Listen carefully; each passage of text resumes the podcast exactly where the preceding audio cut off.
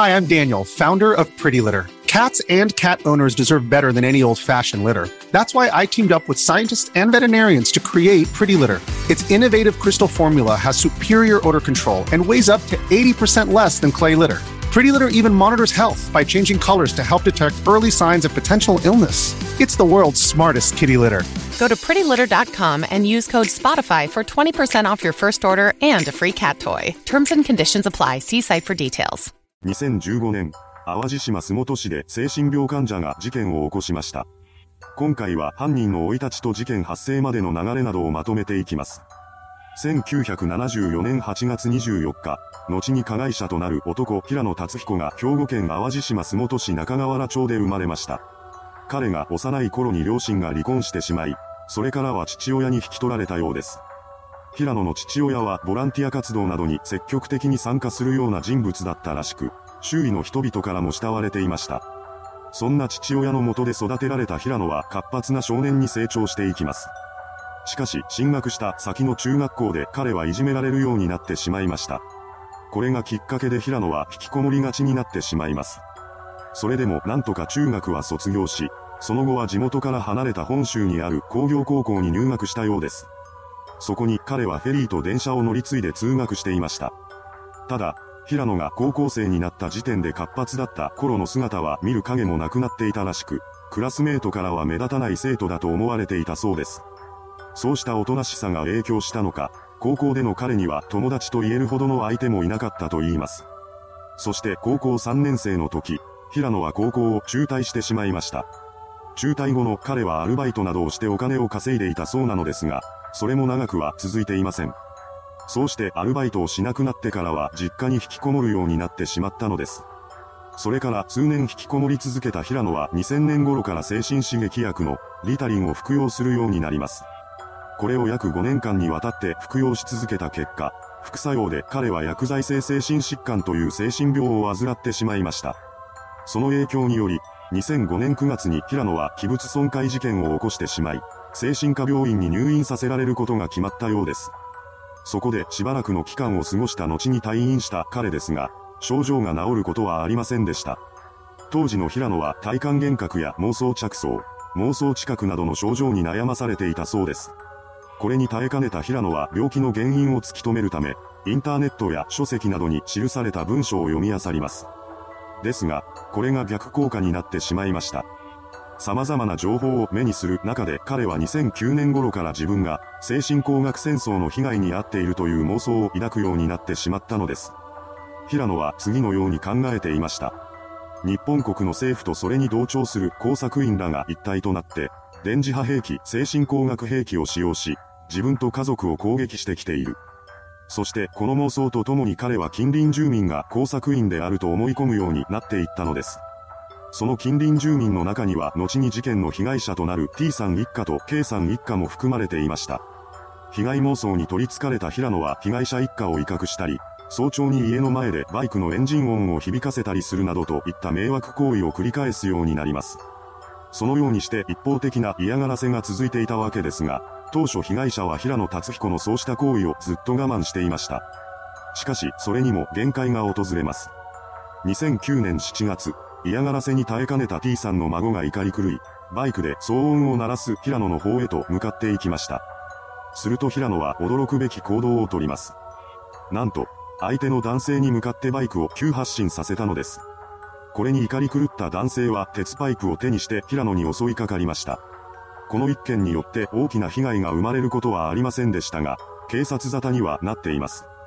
そして T さんの孫である男性は罰金刑を受けることになったようです。そうしてひとまずはトラブルも終結したわけですが、平野はより強い被害妄想に取り憑かれていきました。それからの彼は T 家と K 家の人たちに対する誹謗中傷をネット上に書き込み始めたようです。これにより、被害者一家には不特定多数の人々からの迷惑電話がかかってくるようになってしまいます。当初被害者は何が起こっているのかわからない様子でしたが、ある日知人からネット上に誹謗中傷が書き込まれているということを聞かされたようです。そこで一家は書き込みをした相手を調べ上げます。これにより、書き込みをした人物が平野だということが発覚しました。相談を受けていた警察は T 家に対して、インターネット上への誹謗中傷を名誉毀損で刑事告訴すれば立件できるという提言をします。彼らがこれに従って刑事告訴したため、2010年12月に平野は名誉毀損容疑で逮捕されることとなりました。それから彼に対する取り調べが始まります。しかし、その中で平野は意味不明な言動を繰り返し続けました。この時には完全に精神病に侵されてしまっていたようです。そうした姿を受け、最終的に彼は不起訴処分になることが決まり、そのまま釈放されてしまいます。平野の家族は息子の精神病を何とかしないといけないと考えていました。その考えは離婚して家を出て行った母親も同じだったようです。夫と離婚したとしても、自分が平野の母親であることには変わりありません。彼女は元夫と共に息子の精神病と向き合い、状況の改善を目指していたのです。福祉事務所の相談員と連携を取りながら状況の改善に当たっていました。また、平野達彦には弟もいたようですが、成人後は家を出ており疎遠となっていたそうです。平野が釈放された後、彼の母親は福祉事務所に相談を持ちかけています。そして相談員と話し合った結果、平野を兵庫県明石市内の精神科病院に措置入院させることが決まったようです。精神科病院に入院した平野は妄想性障害という診断をされています。そして最初の措置入院から2013年10月までの間に何度かの短期入院を繰り返すこととなりました。この間、彼は明石市内のアパートで一人暮らしをしていました。こうして平野が淡路島を出て行ったため、T さん一家と K さん一家への嫌がらせは病んでいたようです。その代わりに、明石市内で平野が問題を起こしているのではないかと彼のことを知る人々は思っていたそうですが、実際には何事もなく過ごしていました。そこでの平野は淡路島にいる時のようなトラブルを起こすこともなく、近所に住む人々からはおとなしい人という印象を持たれていたと言います。ですが、そのようにして落ち着きを見せていた時期にも平野は自身が精神工学戦争に巻き込まれて攻撃されているという被害妄想をし続けていました。その影響により、明石市内での彼は、電磁波犯罪とギャングストーキングの実行組織と実行者一覧という意味不明な一覧を作成するなどしていたようです。ちなみに当時の平野は30代後半になっていました。しかし、それまでの期間で彼はほとんど社会経験を積んでいません。それに加えて精神病も患っていたため、働くことはせずに生活保護を受給することで生計を立てていたそうです。ただし、その受給額だけでは足りない月がほとんどだったらしく、平野はたびたび淡路島に住む母親の元を訪れて金の無心をしていました。そのようにして金銭的余裕がなかった彼はいつからか家賃などを滞納していくようになっていきます。これが蓄積していったことでついにはアパートに住んでいられなくなり、2015年1月頃には追い出されてしまったようです。こうして家を失った平野は淡路島の実家に帰ってきます。それまでの間、明石市内では精神病院に通院し続けていた彼ですが、症状は全くと言っていいほど収まっていなかったそうです。それどころか、淡路島に戻ってからの平野は精神病を悪化させていってしまいます。これは工作員だと疑っていた T さん一家と K さん一家との距離が再び近づいてしまったためではないかと言われていました。いずれにせよ、これ以降の平野は以前にも増して異常な行動を見せるようになっていったのです。具体的にはカメラで近所を撮影しながら規制を上げたり、T さん及び K さん一家への誹謗中傷をネット上に投稿するなどしていました。彼がした SNS の投稿の中には被害者一家のことを集団ストーカー犯罪などと書いたものが含まれていたのです。これ以上被害が拡大することを恐れた被害者らは警察に度重なる通報を入れています。この通報を受けた警察は周辺地域のパトロールを強化するなどしていましたが、平野本人と接触することはできませんでした。この時、平野はスパイリストなる一覧を作成していたようです。そこには面識のない地元民を含めた人々の名前が並べられていました。驚くべきことに、その名前の数は100を超えていたというのです。そんな息子を見ていた父親は彼がとんでもないことをしでかすのではないかと心配するようになっていき、近所の人たちに次のようなことを伝えていました。息子が外出しているのを見たら110番通報してください。こんなことを近隣住民に広めるまでに平野の父親は息子が何か事件を起こすことを恐れていたのです。そして最悪なことに、彼らが懸念していたことが現実になってしまいます。それは平野が実家に戻ってきてから2ヶ月後の2015年3月9日のことでした。この日の午前4時頃、電磁波攻撃をされているとの被害妄想をしていた平野は工作員だと考えている T さん宅に侵入していきます。そんな彼の手にはサバイバルナイフが握られていました。そして平野は就寝していた T さんとその妻を手にかけてしまったのです。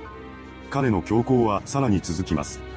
最初の犯行を終えた平野は続いてのターゲットに K さん一家を選び、午前7時10分頃に敷地内へと侵入していきました。そして離れの玄関付近で K さんの母親である当時84歳の女性 S さんを殺害しています。それから彼は母屋へと向かい、玄関付近で K さんと鉢合わせになりました。K さんに気づいた平野はすぐさま襲いかかろうとします。そんな彼の姿を目にした K さんは瞬時に状況を理解し、自宅にいる家族に危険を伝えるために、逃げろという叫び声を上げました。この声を耳にした当時32歳の長女が事態に気がつき、慌てて外に飛び出していきます。そして自宅から100メートルほど離れた民家に逃げ込んだそうです。そうして彼女は現場から逃げ出すことに成功したわけですが、平野と対峙していた K さんと妻の M さんは自宅を離れることができませんでした。二人はそのままサバイバルナイフで襲われてしまったのです。一方で、民家に逃げ込んだ長女は警察への通報を入れていました。事件発生を受けた警察は現場に急行していきます。しかし、到着した時には襲われた5人全員がすでに息を引き取っていたようです。